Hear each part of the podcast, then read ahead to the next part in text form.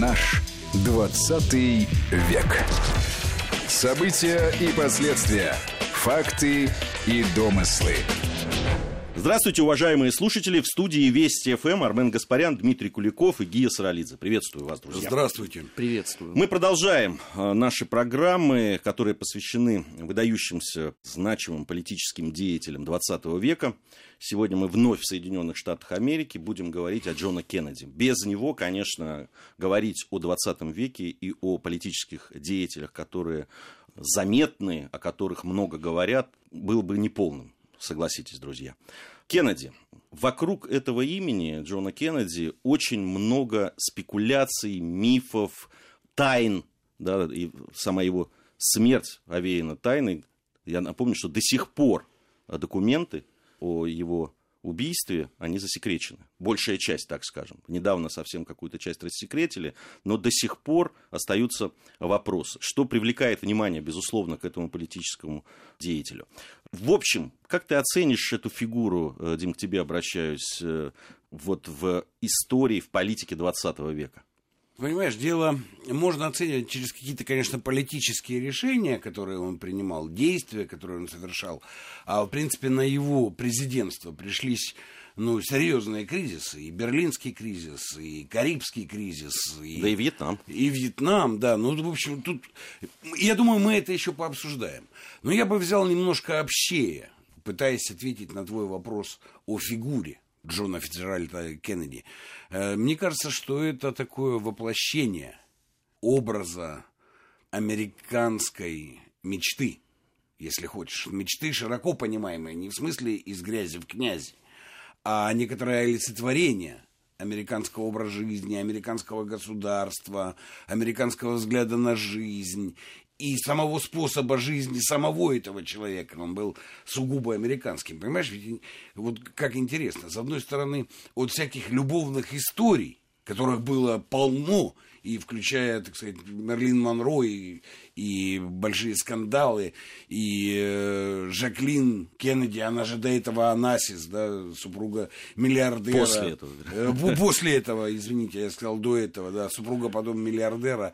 Вот, это все такая с одной стороны, это винегрет такой огромный, да, а с другой стороны, винегрет сделанный очень правильно, фактически по канонам некоторой там литературы, таких вот расхожих образов и клише. Все это в этой фигуре абсолютно уживалось. И что самое для меня важное и интересное, знаешь, ведь у нас, если мы говорим о некотором олигархическом принципе устройства американского государства, то термин «клан», да, у нас вот прежде всего ассоциируется с фразой «клан Кеннеди». Да, может быть, это впервые публично оформленный семейный подход к политике американской. Думаю, что, казалось бы, такая внешняя деталь, но мне кажется, в трагической судьбе Кеннеди во многом эта трагическая судьба определялась вот ровно этим, потому что, конечно же, он, с моей точки зрения, стал жертвой не одинокого маньяка Освальда, Кеннеди стал жертвой американской политики, а подлинная американская политика – это борьба олигархических кланов. То есть в данном случае такой собирательный образ американской политики в Кеннеди во всем, во всем в том числе и в его гибели. От, от его способа жизни, да, вот женщинами, сигарами, там, ну, условно, в кавычках, понятно, да, есть образ жизни абсолютно, абсолютно архетипический. Есть приход в политику, где масса элементов присущих, так сказать, этой американской политике. И есть его смерть. Да? Вот во всем этом, с моей точки зрения, в этой фигуре сконцентрировался. Если хочешь, это квинтэссенция американской цивилизации. Я вот продолжая эту тему, Армен, хочу к тебе обратиться. В советской историографии, которая, кстати, о Кеннеди писала много, и с удовольствием. Ну, мой друг, учитель Валентин Сергеевич Зорин один сколько наработал всего. Совершенно верно. На твой взгляд, все-таки при том, что была глубокая, да, такая, глубокое исследование его жизни, его политической деятельности, с другой стороны, если говорить о советском агитпропе, да, то Кеннеди стоит в абсолютно другом ряду американских президентов.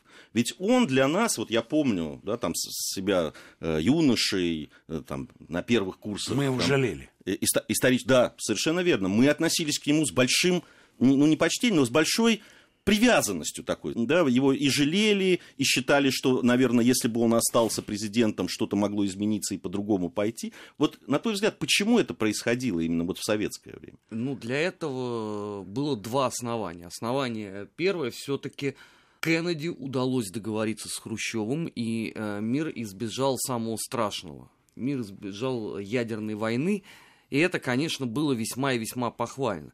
То есть, несмотря там на традиционные мантры э, советского агитпропа, все-таки Кеннеди за это хвалили. Интереснее здесь даже то, что прошли годы, казалось бы, с тех пор. И уже известно, что на самом деле договаривались, Феклисов искали, и как это происходило, и где но все равно в общественном сознании этих людей нет. Ну, несмотря на то, что мемориальную доску там повесили, Феклисову дали герою уже Российской Федерации. Все равно считается, что это Кеннеди своим умом дошел, договорился с Москвой, и поэтому он э, весьма и весьма неплох, особенно если сравнивать его, например, с Труманом. Потому что Труман с этой точки зрения, конечно, исчадие ад был в советской историографии. Второй момент, это упомянутый уже, конечно, Валентин Сергеевич Зорин, снимавший документальные фильмы, делавший интервью с американскими президентами, а самое главное, написавший о Кеннеди книги. И Кеннеди оказался в сознании советского человека абсолютно таким романтиком, жертвой подлейшего заговора южных э, нефтевладельцев, потому что вот эти все истории, они уже во многом пережили Кеннеди э, и самого Зорина о том, как хан там сломал флаг у себя на столе через минуту после этого известия, или наоборот, там за пять минут до этого, они стали частью, ну если угодно, этнокультурного кода российского. Поэтому к Кеннеди отношение у нас весьма и весьма такое добродушное. Интерес... Симпатии, я Симпа... бы так сказал. Интереснее здесь ведь то, что оно стало во многом точно таким же и в Великобритании. Там ведь э, до трагической гибели Кеннеди к нему относились достаточно скептически. А теперь, если почитать английских авторов, то у меня ощущение, что они просто переписали и осовременили работы Зорина. Такой вот человек получился, как даже у меня коллега сказал, такой пятый член Битлз, очень добрый, романтичный, хотел всегда хорошего, ну, плохое случалось, но его убили. И даже, знаешь, они такую вот параллель провели, вот Кеннеди и Леннон. Ну, удивительно, конечно, потому что никому больше такие лавры вот ни тогда, ни тем более сейчас не доставались из американских лидеров. Я, кстати, уверен, что и не достанутся больше. Э, интересно, с одной стороны, вот это вся романтическое отношение к Кубе, да, в Советском Союзе, и все, что происходило на острове Свободы, и учитывая э, ну, да, высадку, в заливе, высадку в заливе свиней, да, который Кеннеди, собственно, устроил и санкционировал. Правда, во всей потом историографии, особенно в художественных фильмах, всегда это подается как э, то, что его обманули, то, что ему подсунули, и, и, в общем, против его воли это сделали. Ну, кстати, интересная ведь штука, да, когда я говорил про клановый характер и манипуляции, и борьбу, кстати, вот понимаешь, когда говорят, что там это Черчиллю приписывают э, фразу, что русская политика это борьба бульдогов под ковром. Так вот интересно, что американская борьба бульдогов под ковром, она гораздо более мощная. Просто даже ковра не хватает, чтобы все прикрыть, поэтому иногда прорывается, понимаешь? Вот они не могут это игнорировать никоим образом, и оно у них прорывается. То ли в убийстве, то ли вот в таких рассказах, что целым президентом проманипулировали. Поэтому у кого больше борьбы бульдогов под ковром, это еще большой вопрос. Но я, знаешь, до до вот этого вот образа и до политической карьеры, хотел бы сказать, что тоже еще что очень важно. Ведь на самом деле там он по здоровью и по болезням был непризывной. Да, но он рвался на фронт во Вторую мировую войну, участвовал в операции, там опять пострадал. Ну, в этом смысле он точно не был трусом. Да, не, и... ну, он был награжден и, там, да, несколькими был... наградами, боевыми причем. Да, был награжден, хотя он был как бы комиссован, да, он был не призывной, но он все-таки туда пролез и прорвался. Причем не, не просто в штабе, где, конечно, он мог осесть, да, и, и какие-то ну, лавры. Сначала в штаб, но из штаба он, он еще... Он, да, а он в боевых действиях. Пошел в реальные боевые действия, да, поэтому здесь нужно быть честным, да, то есть этот человек не был трусом. И он это доказал да, и предъявил. Что же касается вот, вот этого вот образа, ну да, и целым Кеннеди проманипулировали. Но это, опять же, это я говорю, это к вопросу об архетипичности. Он элемент этой, а может быть несущий, может быть самый главный, элемент архетипической картины американского общества и американской политики как надстройки этого общества. И я... того, что там является подлинным. Я вот на что еще обратил бы внимание. Вот для наших молодых слушателей, наверное, сейчас это прозвучит совсем как-то странно, но дело в том, что Кеннеди был первым президентом-католиком в истории Соединенных Штатов Америки. И для того момента, для того периода, для того времени это было очень серьезно. Это примерно так же, как э, да, там, первый президент э, афроамериканец. Вот, да, ну, может... с поправкой, потому что к президентству первого афроамериканца все-таки общественность готовили десятилетиями. Совершенно в случае верно. с Кеннеди этого не было. И он, конечно, этим произвел э, неизгладимое впечатление на определенные умы в Соединенных Штатах. Ну, прежде всего, конечно, на сверх- и гиперконсервативном юге. Давайте честно скажем, Кеннеди там любили, ну, наверное, даже сильнее, чем условно сейчас демократы любят Трампа. Кеннеди всегда там э, была оппозиция, и даже не случайно именно место гибели Кеннеди это тоже юг Соединенных Штатов. А, ну вот э, сам факт да, того, что вот первый президент католик, это всегда выделяется, если ты, Но... когда читаешь его э, биографию. Это ты мне сейчас такой контрапункт даешь, да? При... Да, конечно. Потому что устоявшийся еще один архетип это ВАСП, да, белый э, англосаксонский, англо- протестант. англосаксонский протестант, да, это тем, кому принадлежит власть. Да. Да? Вот белый англосаксонский совпадало, а уже не протестант, да, католик. Ну, кстати, то, что вырывается из архетипа, его потом тем или иным образом устраняют. Да? При этом очень важно то, что сказал Армен. Готовили, ну, например, к президентству Обамы. Президентство Обамы – это вишенка на торте огромной идеологической кампании с конца 60-х, начала 70-х, идеологической кампании по преодолению идеологии расовой дискриминации. Она должна была увенчаться тем, что черный побывает президент. Кстати, да? Джон Кеннеди в этом смысле очень много сделал. Ну, он заложил, по сути, фундамент для этой масштабной пиар-компании. За что его, кстати, разгромно критиковали на юге, потому что сама вот эта идея убрать из общественной жизни Соединенных Штатов Америки расовую сегрегацию, но это воспринималось как плевок в самое святое. В Техасе, в Алабаме, там, в Оклахоме, где угодно еще. А с другой стороны, сейчас, вот в той же американской, да, там, даже фильмографии, я бы сказал, да, это ставится ему как одно из главных его достижений, как вот в том как раз политическом архетипе да, американцев нового, который вот заложил вот эту борьбу за равенство. Ну, ты понимаешь, в чем дело? Я думаю, что Кеннеди в этом смысле был чувствителен и умен, и второе слово для меня здесь важно, потому что он э, на самом деле рассматривал ситуацию США и СССР как конкурентную.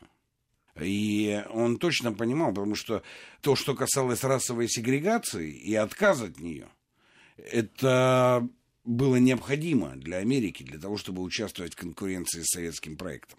Это возникло только под давлением этой конкуренции. Вот, кстати, вообще о, о внутренней политике о том, и, и о внешней политике Кеннеди немножко предметнее мы поговорим в следующей части нашей программы. Сейчас у нас новости, после новостей вернемся и продолжим. Наш 20 век.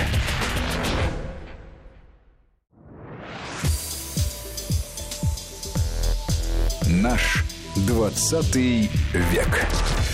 События и последствия. Факты и домыслы. Продолжаем нашу программу. В студии Вести ФМ по-прежнему Дмитрий Куликов, Армен Гаспарян и Гия Саралидзе. Сегодня говорим о Джоне Кеннеди. Дим, ты сказал по поводу отношения Кеннеди к отношениям с СССР, с Россией, как конкурентной. И действительно, ведь его, он переходит от доктрин, которые, помнишь, там назывались там отбрасывание коммунизма, массированное возмездие и так далее, такими, вот так называлось. Его доктрина называлась гибкое реагирование. Это как раз, на мой взгляд, вот подтверждение того, о чем ты сказал. Он прекрасно понимал, что вот эта расовая сегрегация в конкурентной борьбе с Советским Союзом, это якорь, который да, там, не дает э, плыть дальше. И во многом он к этому так относился, и, на мой взгляд, его шаги многие и во внутренней политике, где очень много было социальных реформ различных, они по-разному заканчивались. И это понятно, что не все в его власти было. И в отношениях к международной политике, его отношения с Европой, его отношения с Латинской Америкой подтверждает, что он понимал, что для того, чтобы быть конкурентными, нужно очень много делать и внутри, и на внешнем контуре. Но, понимаешь, вот кроме отказа от э, расовой сегрегации, и он был одним из идеологов этого дела, как необходимым условие конкуренции, э, там же еще одно, в общем-то, идеология потребления, как движитель экономики, была тоже при нем реализована. Вот. И я хочу напомнить, что там были одни из самых высоких темпов роста послевоенных, если не брать потом Клинтоновское время, да, вот, э, при Кеннеди. Но при этом он знаменит и другой фразой про то, что ты вот как раз говоришь, что нужно очень много делать. Это он при, в инаугурационной речи своей закончил ее. Не думай э, о том, что э, страна может дать тебе. Думай о том, что ты можешь дать стране.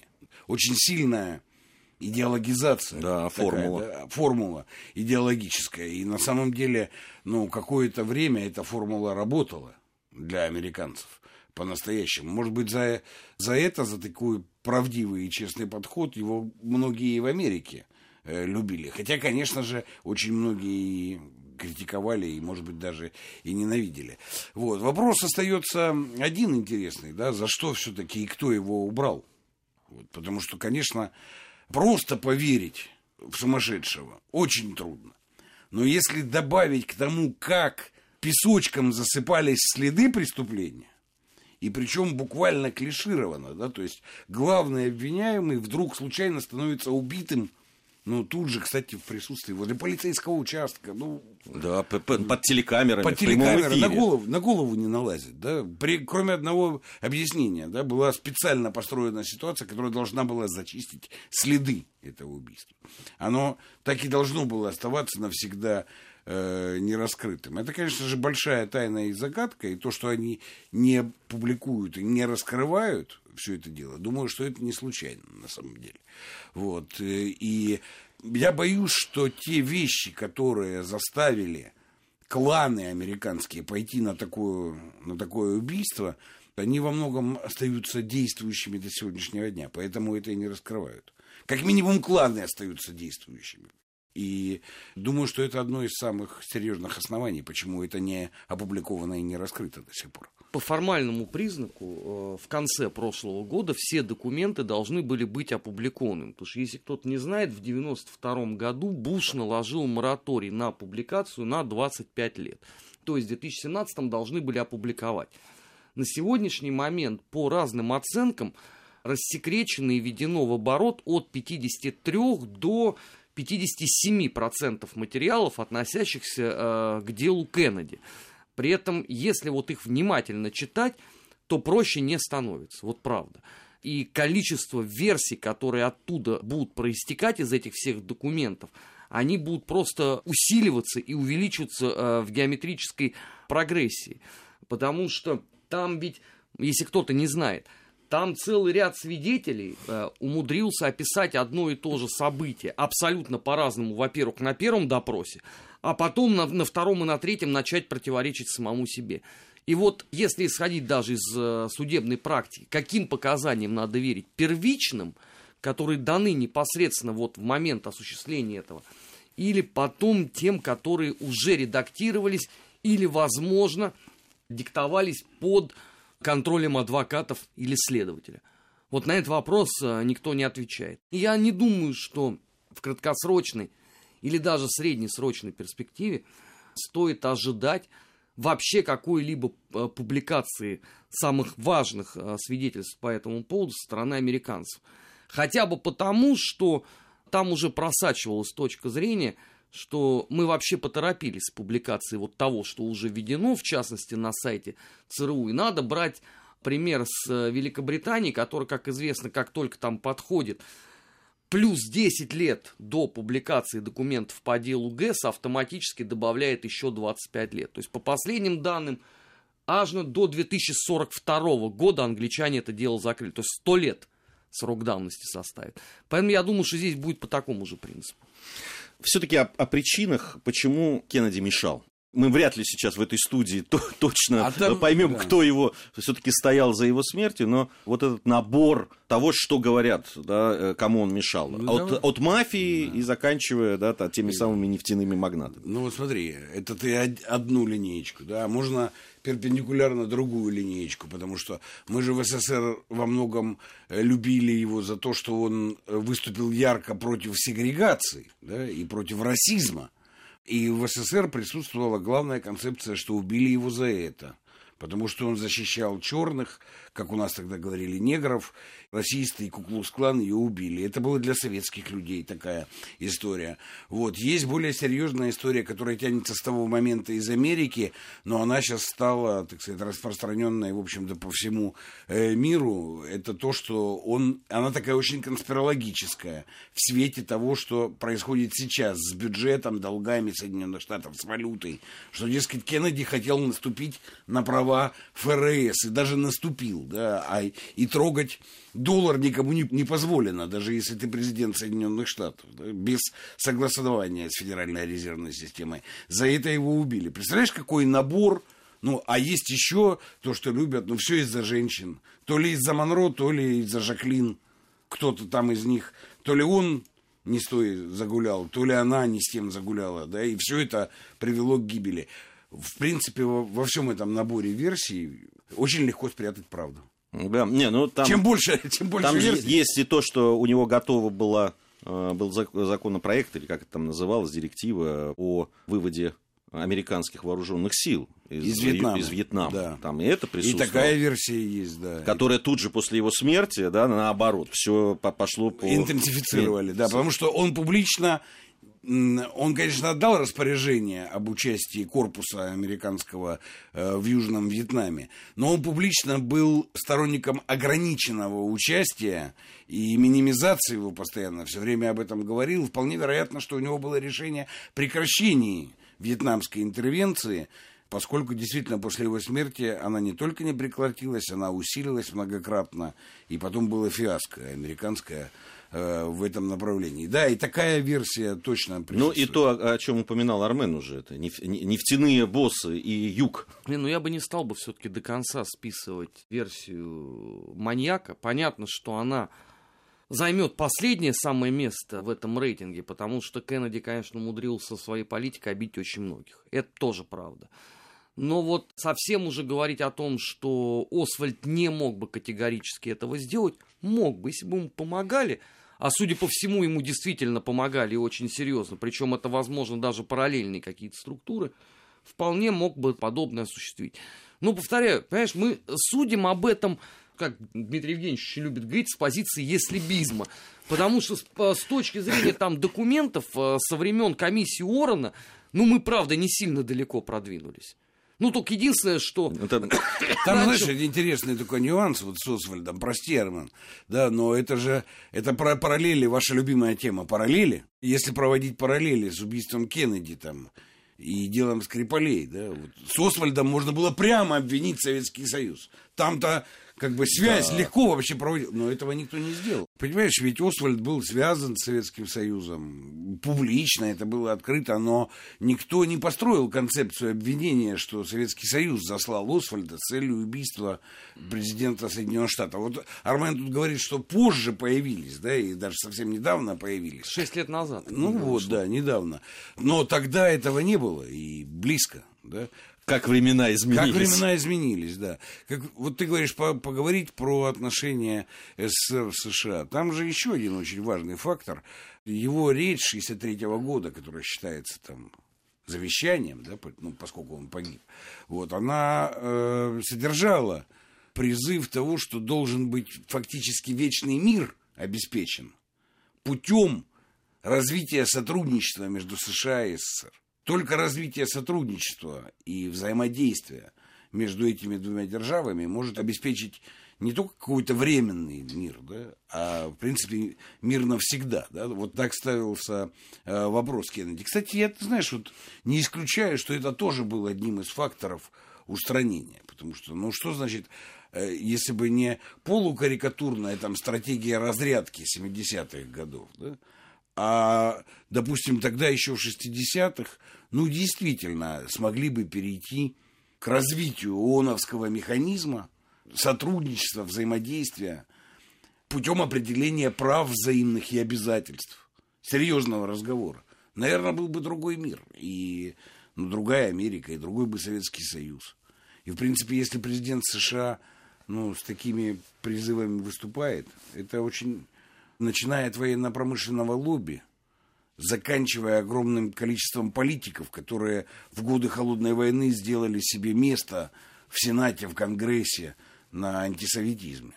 Ну, представляешь, какой круг заинтересован? Ну, вообще, э, там же есть история о том, что именно Кеннеди был инициатором предложения Советскому Союзу развивать космос совместно. При нем была запущена очень амбициозная программа «Аполлон», э, э, освоение космического пространства. И надо сказать, что инерция вот этого предложения, оно говорят, что было отвергнуто именно самим Хрущевым. Такое совместное освоение космоса, потому что Хрущев уверен был, что мы опередили Соединенные Штаты и будем опережать всегда.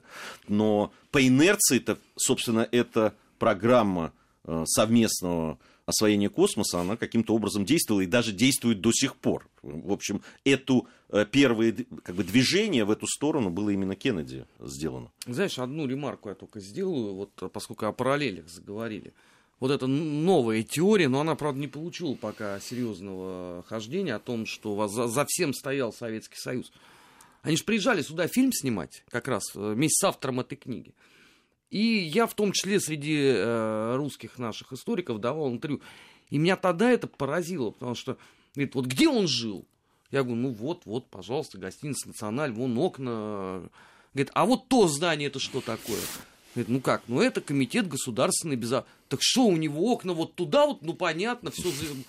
Э, и ты вот стоишь и думаешь, ну вот, ребят, ну вот как? Это вот за, это какой был год, 2012 или 2013? Вот они приехали сюда, все снимать, и причем их, их водили, рассказывали. У них уже есть четкое представление о том, что Советский Союз стоял за всем. А что касается отказа Хрущева, ну, согласись, от Никиты Сергеевича, нашего э, кукурузоносного генсека, не следовало, наверное, ожидать другого. Во-первых, у него просто по определению было э, громадное презрение э, к Соединенным Штатам в силу целого ряда причин. А во-вторых, он же искренне-то полагал, что лошадь все время может находиться в состоянии рывка. И что она никогда никуда не остановится и не упадет. И вот это его во многом губило. Просто эпизод с тем, что Кеннеди предлагал, и вполне можно было на определенных условиях, прописывая в том числе в международных договорах, э, наладить вот это сотрудничество, может быть, многое бы пошло бы иначе в мировой истории.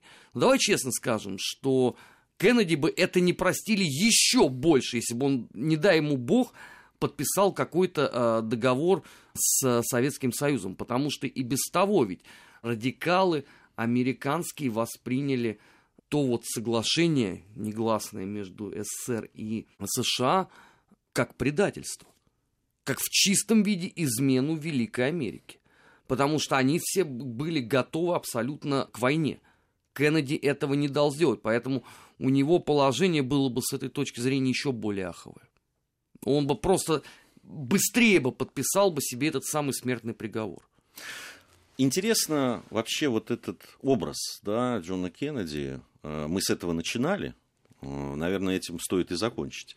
Ты знаешь, прости ради бога, э, потому что образ-то его, ну, как бы имел продолжение.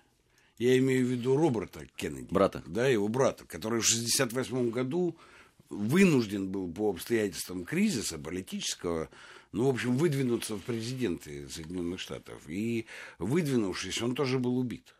А, между прочим, Роберт Кеннеди на секундочку предлагал коренное переустройство Америки, начиная от внешней политики, заканчивая внутренней.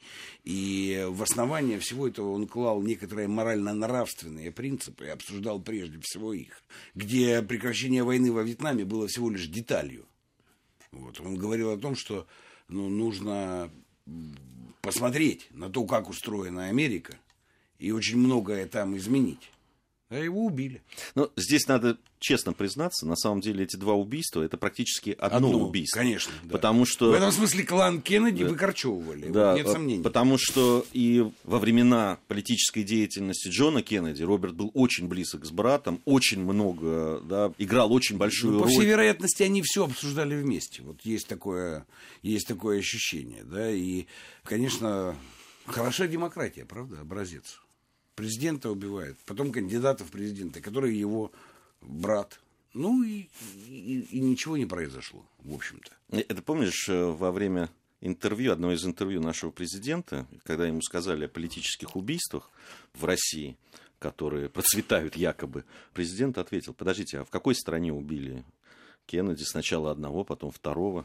Вот. Что очень сильно возмутило, кстати, на нашу псевдолиберальную общественность. Мол, как это так? Вы там э, начинаете переводить разговор на Соединенные Штаты Америки, на их историю, в том числе и политических убийств. Но если посмотреть только вот да, цепь смертей, которые от Джона Кеннеди и далее, э, да, и тот же Джек Руби, который застрелил Ли Харви Освальда, он же потом скончался, как известно, тоже довольно быстро.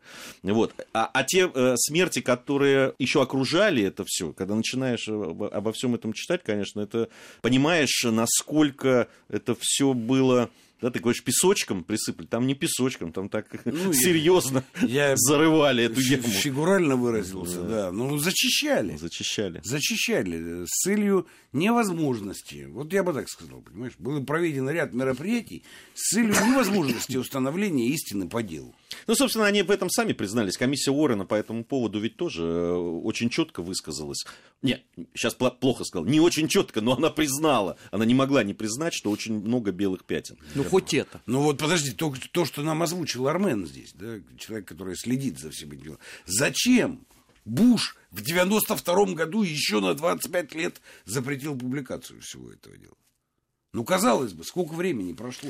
Ну, вот я, э, говоря о том, об образе, вот удивительно, но именно вот эти вещи, да, вот эти вопросы, которые возникают, кому он помешал, почему он помешал, они ведь э, все э, переводятся ровно в то русло, которое сейчас выгодно, которое сейчас политкорректно, да, там, это борец за права черных. Плохие мерзавцы, куклусклановцы и так далее, обрати внимание, что это очень близко Это Трамп. Да. Трамп одной наследник убийц Кеннеди. да, да, именно туда, в эту же сторону все пошло. Хотя, понимаешь, если говорить о том, кто объявляет кланом войну и что происходит, то Трамп наследник Кеннеди, а не убийц Кеннеди. Потому что Трамп держится отдельно. Он противопоставляется этому болоту и истеблишменту. Между прочим, так же, как семья Кеннеди противоставлялась ему. Да, конечно, у них были свои связи. Но нерв заключался в том, что они противопоставляются, в том числе и даже некоторому, может быть, большинству, в том числе и российски ориентированному. Но это один из факторов. Нельзя к этому сводить. Гораздо важнее это когда, понимаешь, э, из скоординированного строя кланов, где расписаны все роли, кто-то вырывается, и его надо убрать. Вот Трамп, скорее, это тот, кто вырывается из этого строя. И в этом он см- смысле гораздо ближе к Кеннеди, чем к тем, кто могли Кеннеди устранять. Но это не мешает. Не мешает тем, кто сейчас пишет историю. Это либо это Советский Союз, и это параллель сюда, либо это противники э, устранения сегрегации. да. Потому что никого это не интересует толком. Это уже такой красивый миф, который остался где-то в прошлом. А любой миф можно повернуть в политических целях, если есть на то желание. А желание, как мы видим по американской печати, там чуть более чем много. На все случаи жизни. Поэтому я, кстати, не удивлюсь, если еще и Роберта Кеннеди тоже запишут на наш счет. Ну а что, одного как бы уже по- почти признают, и второй должен быть в этом же списке. Спасибо, друзья, за этот разговор. А, Напомню, что в студии Вести ФМ были Армен Гаспарян, Дмитрий Куликов и Гия Саралидзе. Программа «Наш 20 век». Надеюсь, что совсем скоро мы с вами вновь встретимся. Наш 20 век.